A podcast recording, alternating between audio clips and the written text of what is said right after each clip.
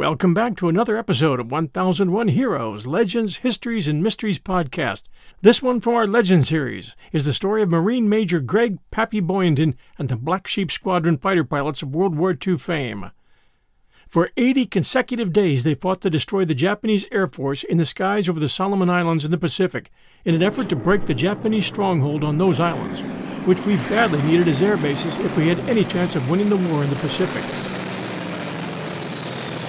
You are listening to the sounds of an F-4U Corsair, a clean, sleek aircraft with a 2,000 horsepower engine.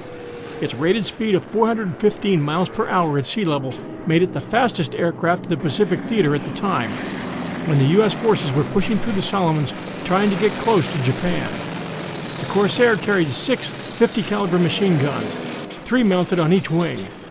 We'll meet the F-4U Corsair when Boyington reaches Espiritu Santo in the Solomons in 1943. The squadron took on the name Black Sheep, primarily due to Boyington's reputation as a troublemaker, a tough fisted brawler, and an officer who didn't do well when it came to taking orders.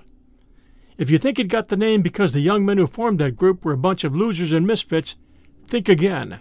That was hype, created by the popular 70s TV show The Black Sheep. If anyone was the misfit, it was Boyington. He had garnered a number of enemies in the Corps hierarchy, and the fact that he had an affair with one of his commanding officer's wives didn't help him. While training at Quantico, he decided to expand his flight training exercises to include a mock air battle, ran into flight trouble, and had to perform a dead stick landing on the Quantico rifle range. The stories continued, and he was building a reputation as a hardcore but capable misfit.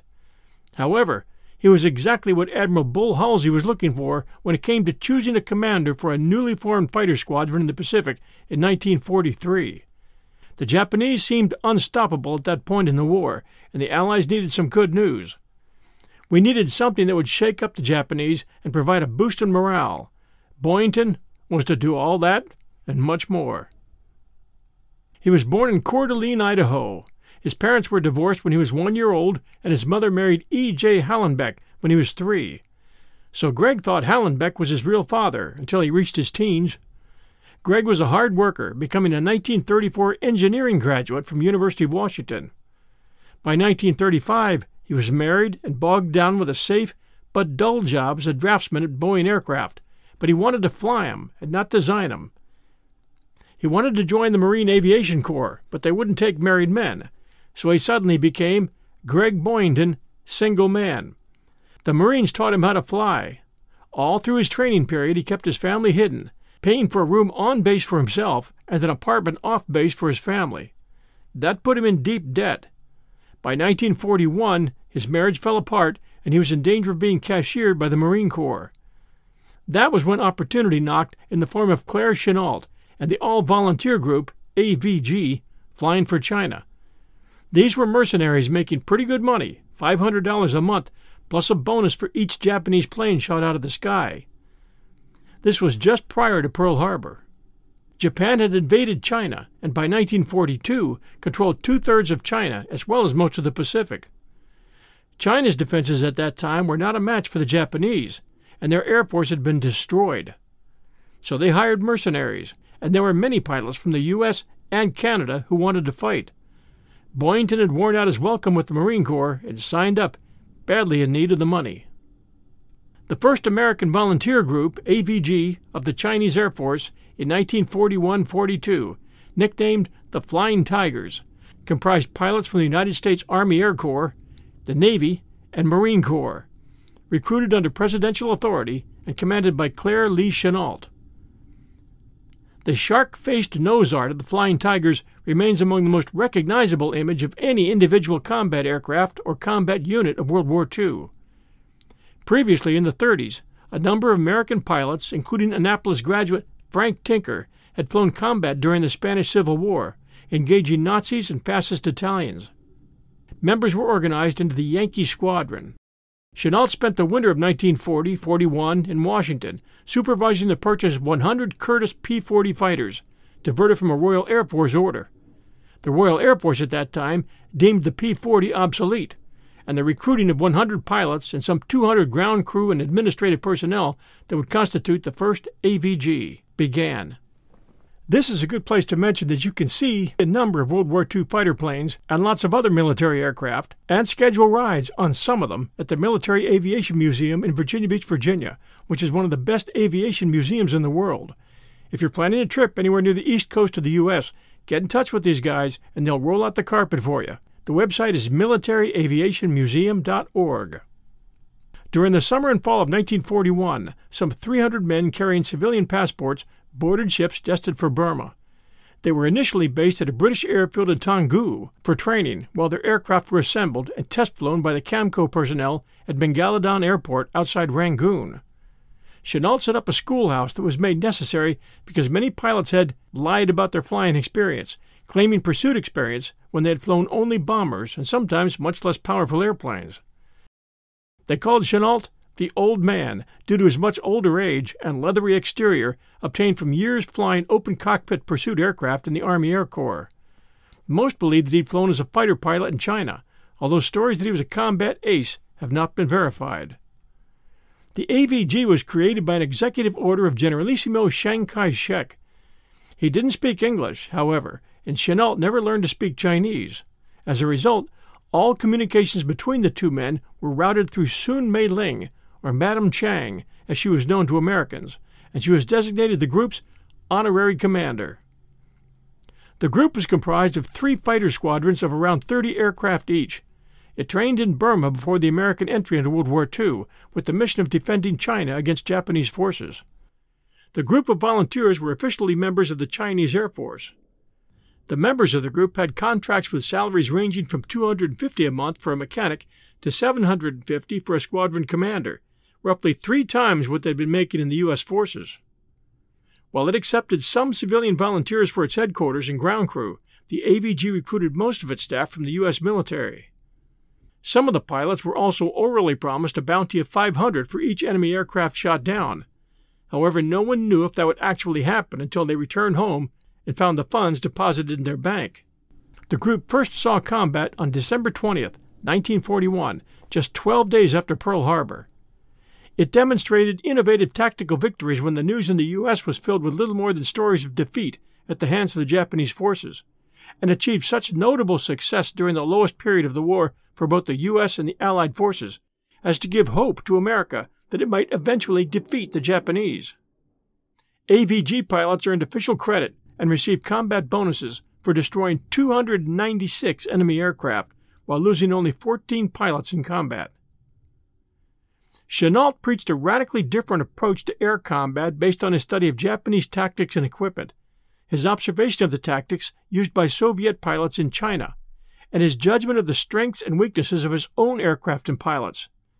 The actual average strength of the AVG was never more than 62 combat ready pilots and fighters. Chennault faced serious obstacles since many AVG pilots were inexperienced and a few quit at the first opportunity. However, he made a virtue out of these disadvantages, shifting unsuitable pilots to staff jobs and always ensuring that he had a squadron or two in reserve. The AVG had no ranks, so no division between officers and enlisted officers existed. Chennault and the Flying Tigers benefited from the country's warning network called the Best Air Raid Warning System in Existence. Starting from areas in free China, in hundreds of small villages, in lonely outposts, in hills and caves, stretching from near Canton through all free China to the capital in Chungking and to Lanzhou. Far northwest were a maze of alarm stations equipped with radios and telephones that gave instant warning of the approach of Japanese planes.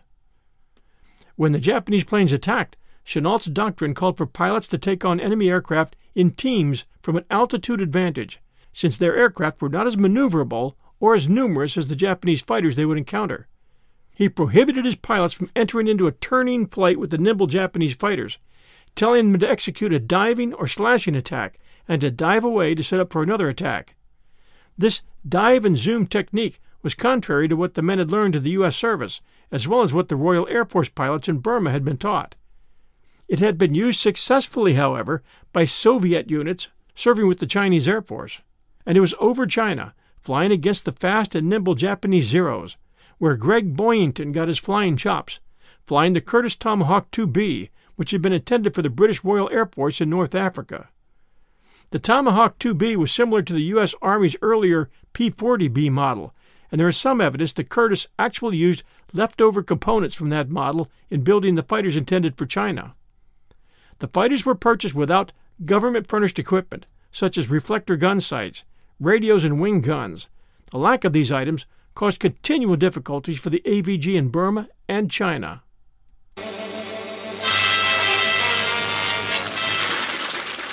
Pictures of the famous Yankee Flying Tigers in China. For many months, their bullets held open the Burma Road, beating a deadly tattoo upon the planes of Japan's Air Force. Former Army, Navy, Marine officers, transport pilots, they're the last of the world's soldiers of fortune. Today, they're a part of America's flying forces fighting the Battle of China.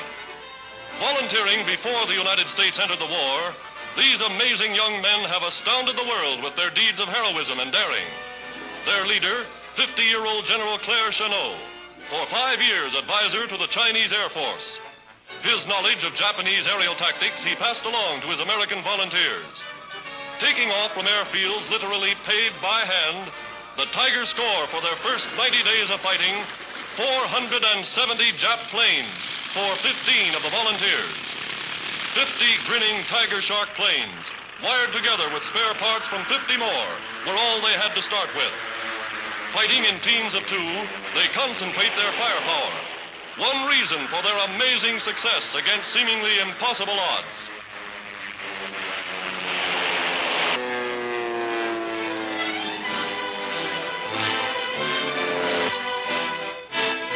General Chennault mapping the aerial raids the Japs fear above all.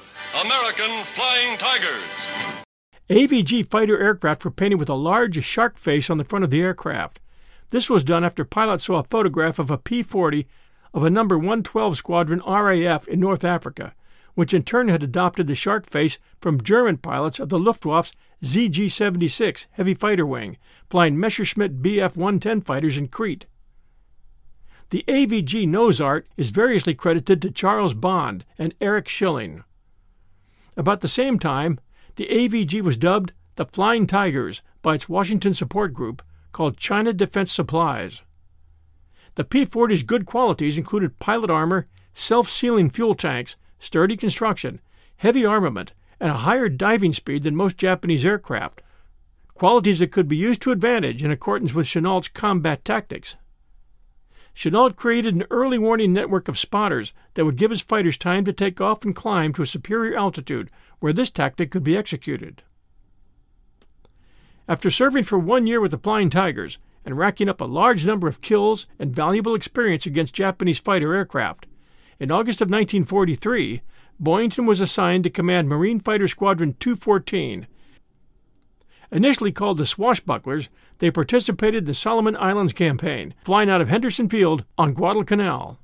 They were disbanded following their combat tour, and the squadron designation was given to the Marine Command on, a, on Espiritu Santo.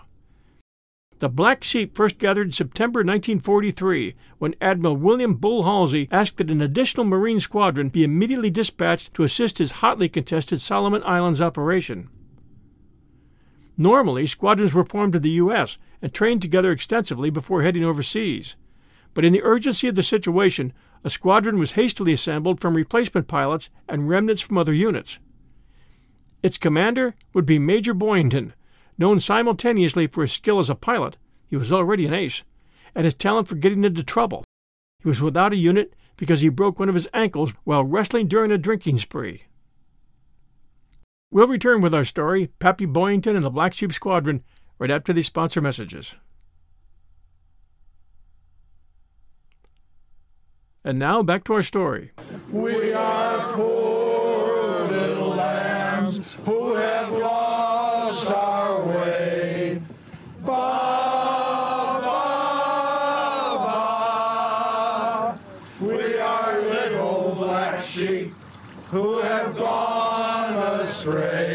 astray.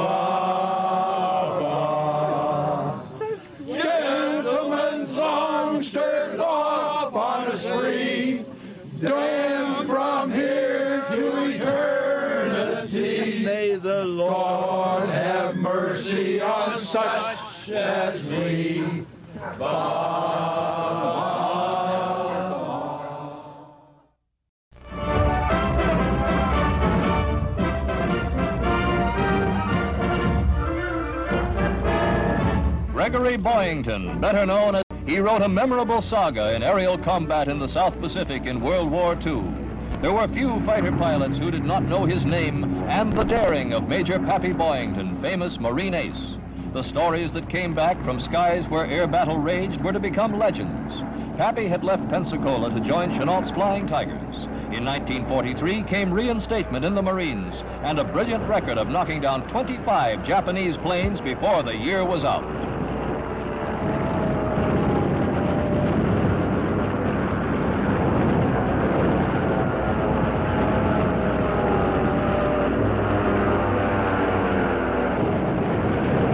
Pappy was one kill short of the record held jointly by Marine Corps buddy Joe Foss and Eddie Rickenbacker of World War I fame.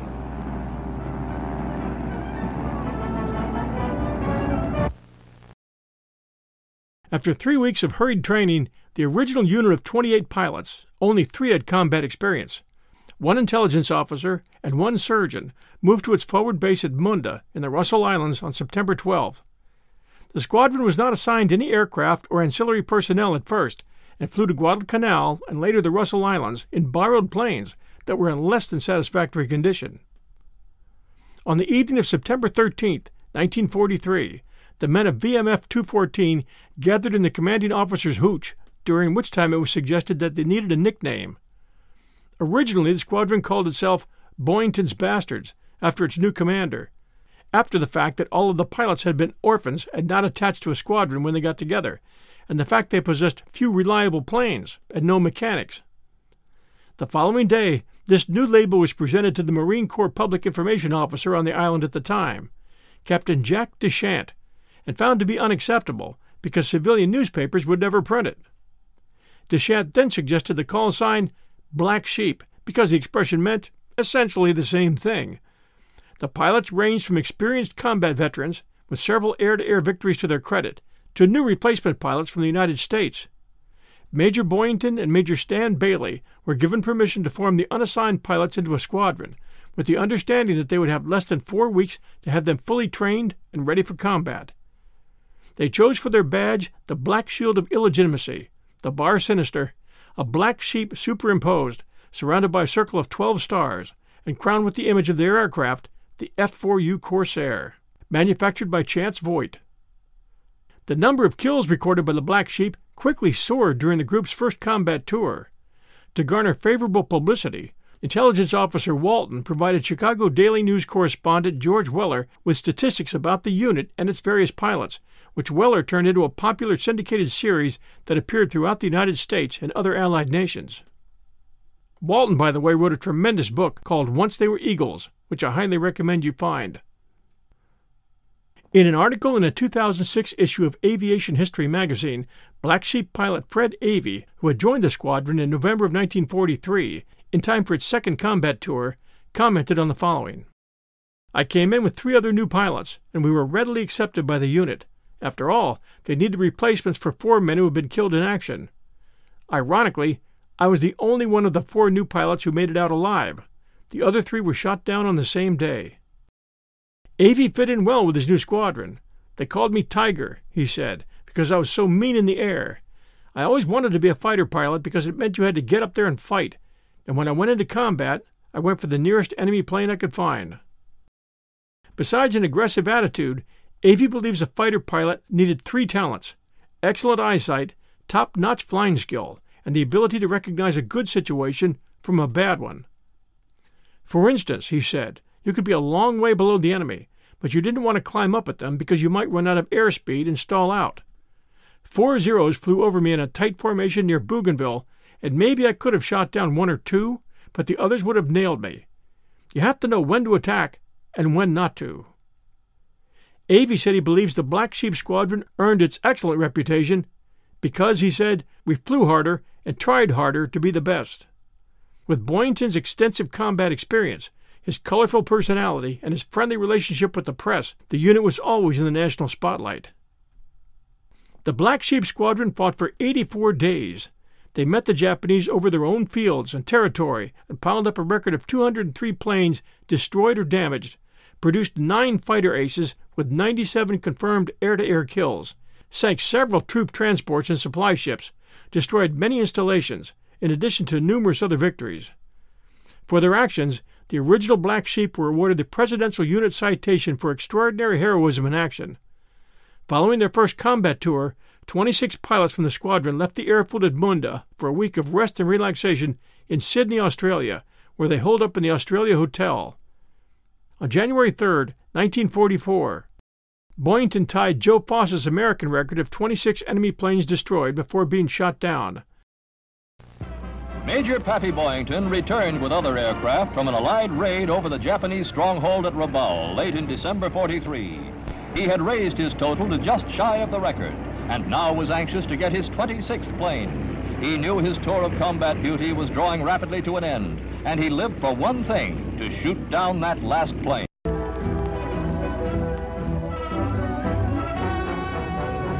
Boyington got his 26th plane January 3rd, 1944. But minutes later, he was shot down, landing in flames in a channel off Rabaul, where a Japanese submarine rescued him.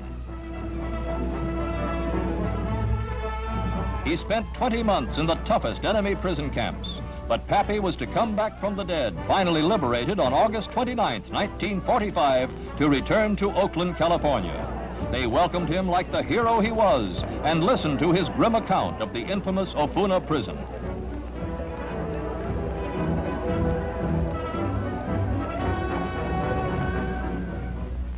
Pretty rugged place. They half starved you and slugged you with ball bats and their fists and make you stand at attention while they beat you with a ball bat or hit you in the face with their fists. This went on practically every day we were there. Or they'd make you clean up the decks with a, with a swab while they chased you down the hall while you were bent over pushing a swab with a ball bat. That's mighty uncomfortable. On that mission, 48 American fighters, including four planes from the Black Sheep Squadron, had been sent on a fighter sweep over Rabaul. Boyington was the tactical commander of the flight and arrived over the target at 8 o'clock in the morning. In the ensuing action, the major was seen to shoot down his 26th plane. He then became mixed in the general melee of diving, swooping planes, and was not seen or heard from again during the battle, nor did he return with his squadron. Boyington's wingman, Captain George Ashman, was killed in action. Following a determined but futile search, Boyington was declared missing in action. He had been picked up by a Japanese submarine and became a prisoner of war. The submarine was sunk 13 days after picking him up. According to Boyington's autobiography, he was never accorded official POW status by the Japanese, and his captivity was not reported to the Red Cross. He spent the rest of the war, some 20 months, in Japanese prison camps. After being held temporarily at Rabaul and then Truk, where he survived the massive U.S. Navy raid known as Operation Hailstone, he was transported first to Ofuna and finally to Omori prison camp near Tokyo. During that time, he was selected for temporary promotion to the rank of lieutenant colonel. A fellow American prisoner of war was Medal of Honor recipient submarine captain Richard O'Kane. At Ofuna, Boyington was interned with the former Olympic distance runner and downed aviator Louis Zamperini. The Black Sheep entered their second combat tour on January 8, 1944, five days after Boyington was shot down and captured by the Japanese. Exploits of this incarnation of the unit were loosely fictionalized in the 1970s television series Baa Baa Black Sheep, later renamed Black Sheep Squadron, starring Robert Conrad as Boyington. There were 41 members during my tour, most of them at 20 or 21 years old and just out of flight school, Avey said. We were not all glory boys. The press created that. But we were not afraid to fly. That the black sheep soared into the air with such confidence is in large measure due to Boyington's training. Avey had already logged thousands of hours in the air and tallied two kills before joining, but most of the men came to the unit with little actual experience. Thus, in the evenings or on rainy days, Boyington often gathered pilots for informal gab sessions, during which various combat situations were discussed. Boyington asked his men to dwell on all the problems they might encounter and then figure out how to handle them. I was trying to get them to act by reflex, he later explained. You don't have time to think what to do. You have to act, sometimes in a split second. Boyington urged his men to be ready to attack at any time because a chance for a kill can occur and be gone in an instant. He warned them not to get into a loop with a Zero because the enemy fighter was more maneuverable and would loop inside to splash them, meaning shoot them down over the water, and to be wary of Japanese pilots doubling up on them. When you have an easy shot on an enemy plane and they're in a gentle turn, look for a catch. Instead, Boyington wanted his pilots to rely on the Corsair's speed and diving ability to get above the Zero and come in on him in a high stern pass. Hold your fire until you're within good, close range, then let him have it and watch him burn. He said when they're hit right, they burn like celluloid. If you miss him, don't stick around to dogfight. Dive out Get the hell out of there. Climb away and come back into the fight with some altitude and speed. Above all, Boyington reminded them, they flew fighters and should thus engage in combat whenever it would not endanger the primary mission. Calling the Corsair one of the sweetest fighters there is, he added that they should rely on the plane's sturdiness because it's built to take a beating and still bring you home. In a word, Boyington preached aggressiveness, something Avey already possessed as he replied to a Navy commander who asked him what his tactics were. Tactics? Hell, you don't need any tactics. When you see the Zeros, you just shoot 'em down. That's all. Boyington's attitude carried across to the men. After the war, John F. Begert credited the frequent informal discussions with improving most flyers. Edwin L. Olander, who shot down five enemy planes, mentioned, I can recall no group I served with that had such esprit de corps. Glenn Bowers remembered, the black sheep wanted to work together, and nobody tried to push anything on anybody that he wouldn't do himself. Boyington deserved the acclaim he received, added Avey, citing the 28 Japanese planes Boyington shot down and his Medal of Honor as proof. Avey experienced few lulls during his time in the Southwest Pacific. He said, We did everything there.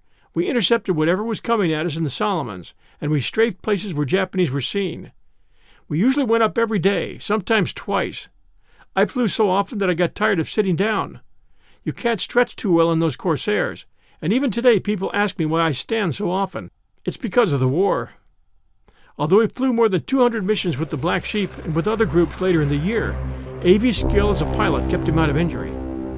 I never had to use my parachute, and I was never shot or wounded, he said. A typical mission began with the briefing, held the night before if the mission was scheduled for early morning, and in the daytime if the planes were leaving later in the afternoon. Intelligence Officer Walton informed the pilots of the day's objective, expected resistance, and times of departure. Normally, Avey and the others went out on strafing missions, escorted bombers to the Japanese bastion at Rabaul, or scoured the skies for Zeros in a fighter sweep. Afterward, Walton, aided by the squadron surgeon who handed out two ounce bottles of whiskey to the men, debriefed the pilots. Pilots strafed any enemy objects they spotted moving on land or water and succeeded in destroying 28 watercraft, some tightly packed with enemy troops, as well as damaging 125 Japanese positions and four airfields. Once over the island of Bougainville, where American Marines and Army units fiercely battled Japanese troops, Avey sighted a camouflaged Japanese truck on a dirt road and dove to attack it. A Japanese soldier got out of the truck and aimed a machine gun at me, but I got him first. When you're in the air, it was either kill or be killed. We were thought to be the bravest pilots, but honestly, I was frightened all the time. The Black Sheep often escorted American bombers on runs over Rabaul. These missions entailed flying long stretches. This could be very boring, but you had to keep watching for the enemy, Avey said, followed by brief moments of terror while over the target. The Japanese had five airfields at Rabaul, so we always knew there'd be all kinds of anti aircraft. That flak was scary. It burst all around you and was so thick you could hardly see the target. No matter which way you turned, there was flak, so the best tactic was just fly straight ahead, do your job, and get out. Dogfights presented a different type of challenge to Avey and the other pilots. I flew into a lot of those, and I always wondered about two things. Would I make it back? And would my plane be intact so I could land it? When a dogfight began, I headed for the nearest zero and hoped my luck held out. There was no way I could check what was behind me, but I watched my front and sides as much as possible. Black Sheep John F. Bolt, credited with six kills, claimed he charged into a dogfight with the attitude that the first enemy he saw was a dead man, and I didn't care where he was or how many protectors he had. He was a dead man. Luck played an important part in helping Avey survive his numerous encounters. One time, four Zeros flew a thousand feet above without spotting Avey. I would have been dead if they'd seen me, he said. A tremendous burst of anti aircraft fire over Bougainville actually flipped his Corsair upside down, but Avey was able to right the plane and safely return to his base. He's thankful for his good fortune every time he thinks of a comrade who died when his plane exploded midair. An ordnance man on the ground failed to attach the bombs properly. They went off prematurely and killed him. He died because of a mistake. He was the father of baby twins that he never saw. He only had their pictures. That could just as easily have been me. Although his squadron flew all types of missions, Boyington preferred to directly engage enemy fighters in individual battle. At first, the Black Sheep were limited to the airspace near the bombers they protected, but by mid October, Boyington received permission to start his fighter sweeps, which marine aviation historian Robert Sherrod described as a bold challenge to the enemy. There's nothing devious about a fighter sweep, Sherrod wrote. It is a head on attack whose primary goal is to down enemy planes. The most furious fighter sweeps occurred near Rabaul. During the first sweep, on December 17th, Boyington issued an open challenge to the Japanese over his radio, but none accepted the invitation. Convinced the 76 fighter planes posed too formidable a threat for the Japanese, Boyington led a smaller force of 48 planes for a sweep six days later. When the enemy rose to do battle, Boyington's pilots splashed 30 Japanese planes while losing only three Corsairs. Those three losses, though, particularly grieved Avey, as they were the three other replacement pilots with whom he had joined the Black Sheep Major Pierre Carnagey, First Lieutenant James E. Brubaker, and First Lieutenant Bruce Ffoulkes. When he returned to base, Avey was asked to help gather some of their personal belongings to send back home. When a pilot died in action, his property was sorted into three piles one for his valuables, such as money, a second for his non valuable belongings, and a third consisting of government issue equipment. The first two piles were sent to the quartermaster. However, if any material seemed useful to one of the black sheep, he took the item and left some money for the family in return. One of the guys had a phonograph and records, which I thought we could use, Avey said. The rest, though, I sent home to his family. I was now the only one left of the four. Avey's first kill with the black sheep happened on a Christmas Day sweep into Rabaul. In the early holiday morning, Avey spotted a Japanese bomber above, situated between the squadron and heavy clouds. I could see his silhouette against the clouds and dashed over to be on his dark side. I wanted to come in out of the sun and get a good fix on him. I climbed into position and made my first pass, peppering him from wingtip to wingtip with all six machine guns. I actually flew so close to him on this run that I almost ran into him. As the Japanese started down, I made a second run and again shot up his wings. He crashed into the water and started to get out of the ruined plane, but I got him. His second kill came just two days later when Boyington led 44 Corsairs and 20 Navy Hellcats against Rabaul. Sixty Zeros greeted them, and in a furious melee, six enemy planes were downed without a loss for the Black Sheep. A Zero jumped on my tail and started firing at me, said Avey. I could actually see the tracers going by. I hit the throttle to veer down, and the Japanese pilot was going so fast he zoomed right by me. He was now in front of me, and I shot him down. You always shot your guns in short bursts, never long ones, because those 650 caliber machine guns really slowed down your plane. If you fired too long, you could also overheat the guns and cause them to malfunction. Air combat is so quick and targets are darting by so fast that you really only need about two second bursts. Life on the ground could sometimes be a bit unusual for the black sheep because of the unit's colorful characters.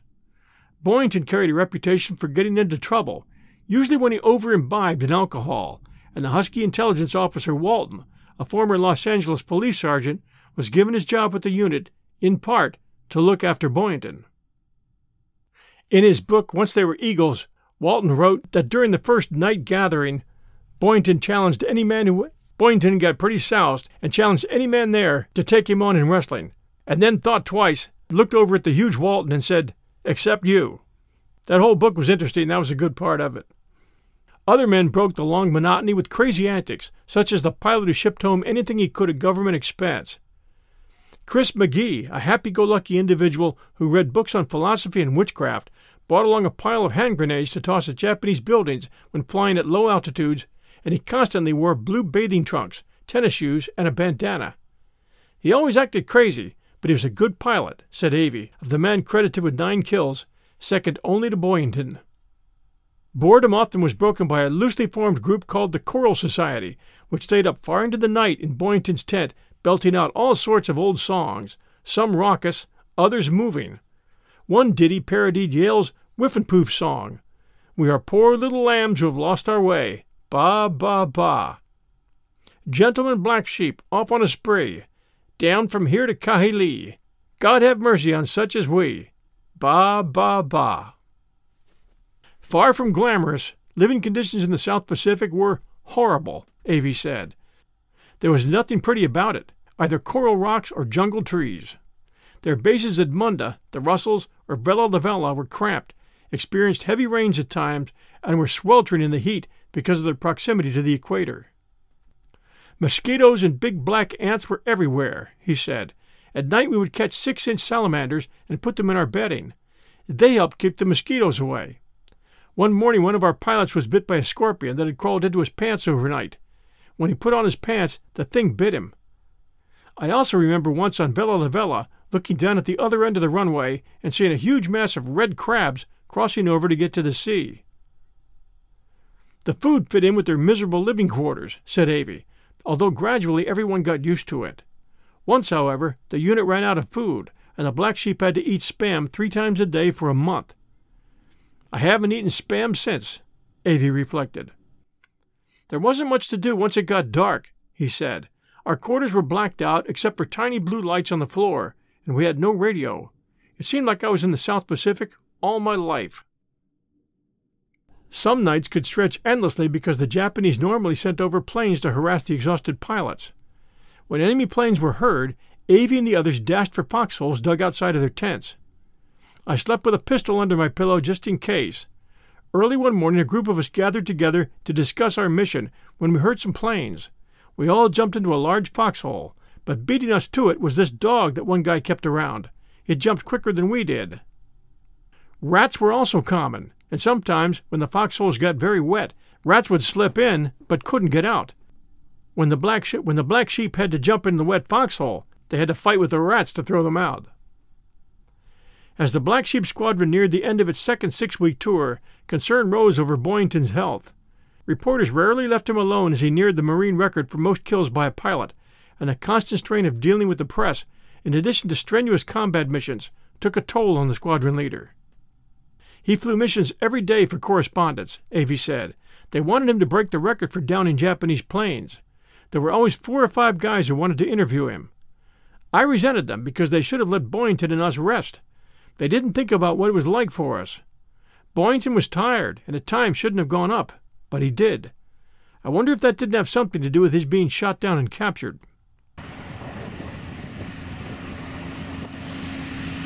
As previously mentioned, on January 3, 1944, Boyington took off on a mission accompanied by a new wingman whose plane was damaged by Zeros near Rabaul. As the wingman headed down to the sea, Avey recalled, Boyington followed him, yelling, Bail out! Bail out! The wingman didn't, but now Boyington was so low in altitude, the Zeros jumped all over him and got him. Four Zeros strafed Boyington in the water for almost 20 minutes before a Japanese submarine picked him up. The Black Sheep scoured the skies seeking vengeance for their fallen leader, strafing barges and land targets and checking out any rumors about downed airmen sighted at sea. Nothing turned up, however, and on January 6th, the Black Sheep carried out their final mission as a unit.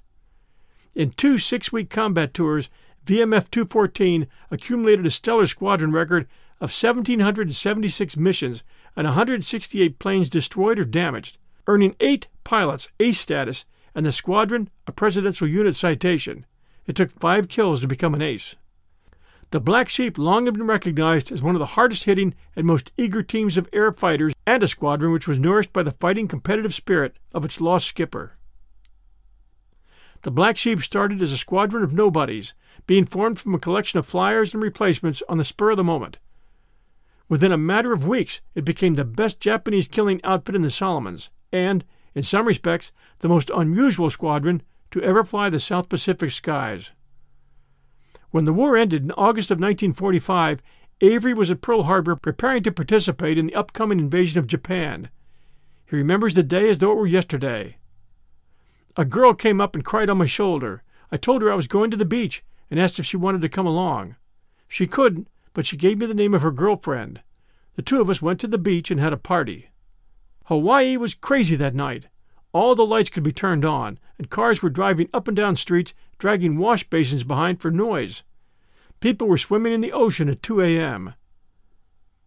After World War II, during which Avey received the Distinguished Flying Cross, he remained in the Marines and flew jets during the Korean conflict, eventually rising to the rank of lieutenant colonel.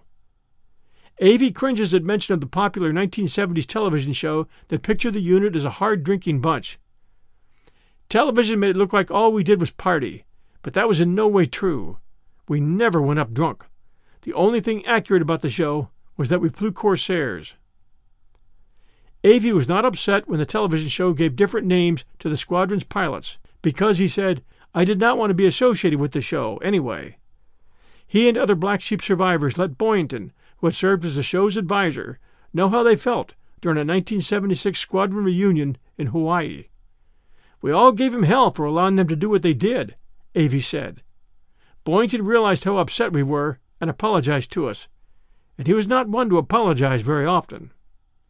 During mid August 1945, after the atomic bombs and the Japanese capitulation, Boyington was liberated from Japanese custody at Omori prison camp on August 29th.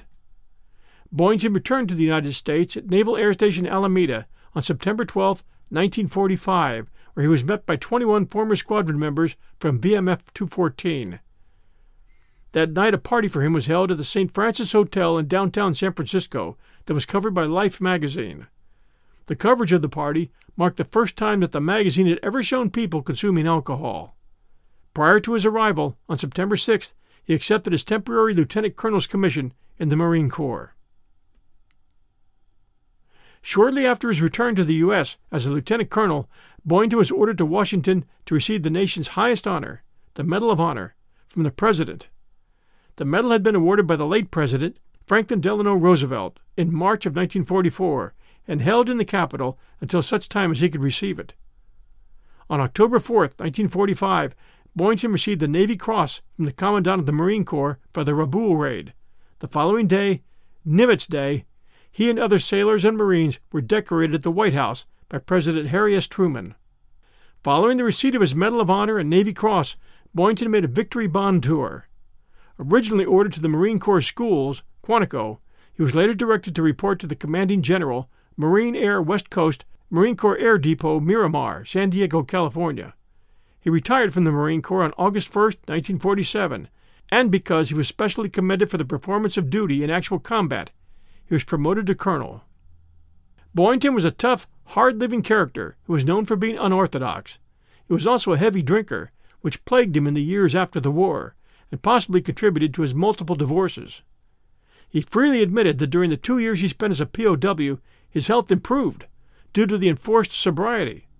He worked various civilian jobs, including refereeing and participating in professional wrestling matches.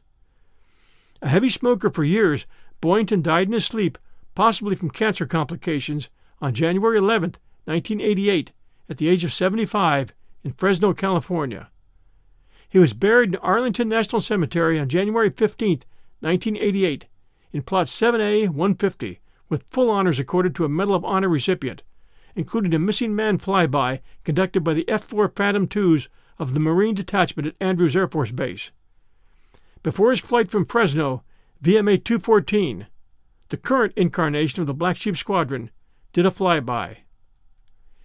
After the burial service for Boyington, one of his friends, Fred Losch, looked down at the headstone next to which he was standing, that of boxing legend Joe Louis, and remarked that Old Pappy wouldn't have to go far to find a good fight. We hope you enjoyed this story of the true American hero and legend, Greg Pappy Boyington, and his heroic Black Sheep Squadron. You can find lots of great stories at 1001 Heroes, Legends, Histories, and Mysteries. And stop by our Facebook page someday to say hi at facebook.com forward slash 1001 Heroes. We're always looking for new ideas. If you have one, please email us at 1001storiespodcast at gmail.com. Until next Sunday night at 6 p.m. Eastern Time, everyone, this is your host and storyteller, John Hagedorn, and this is our story.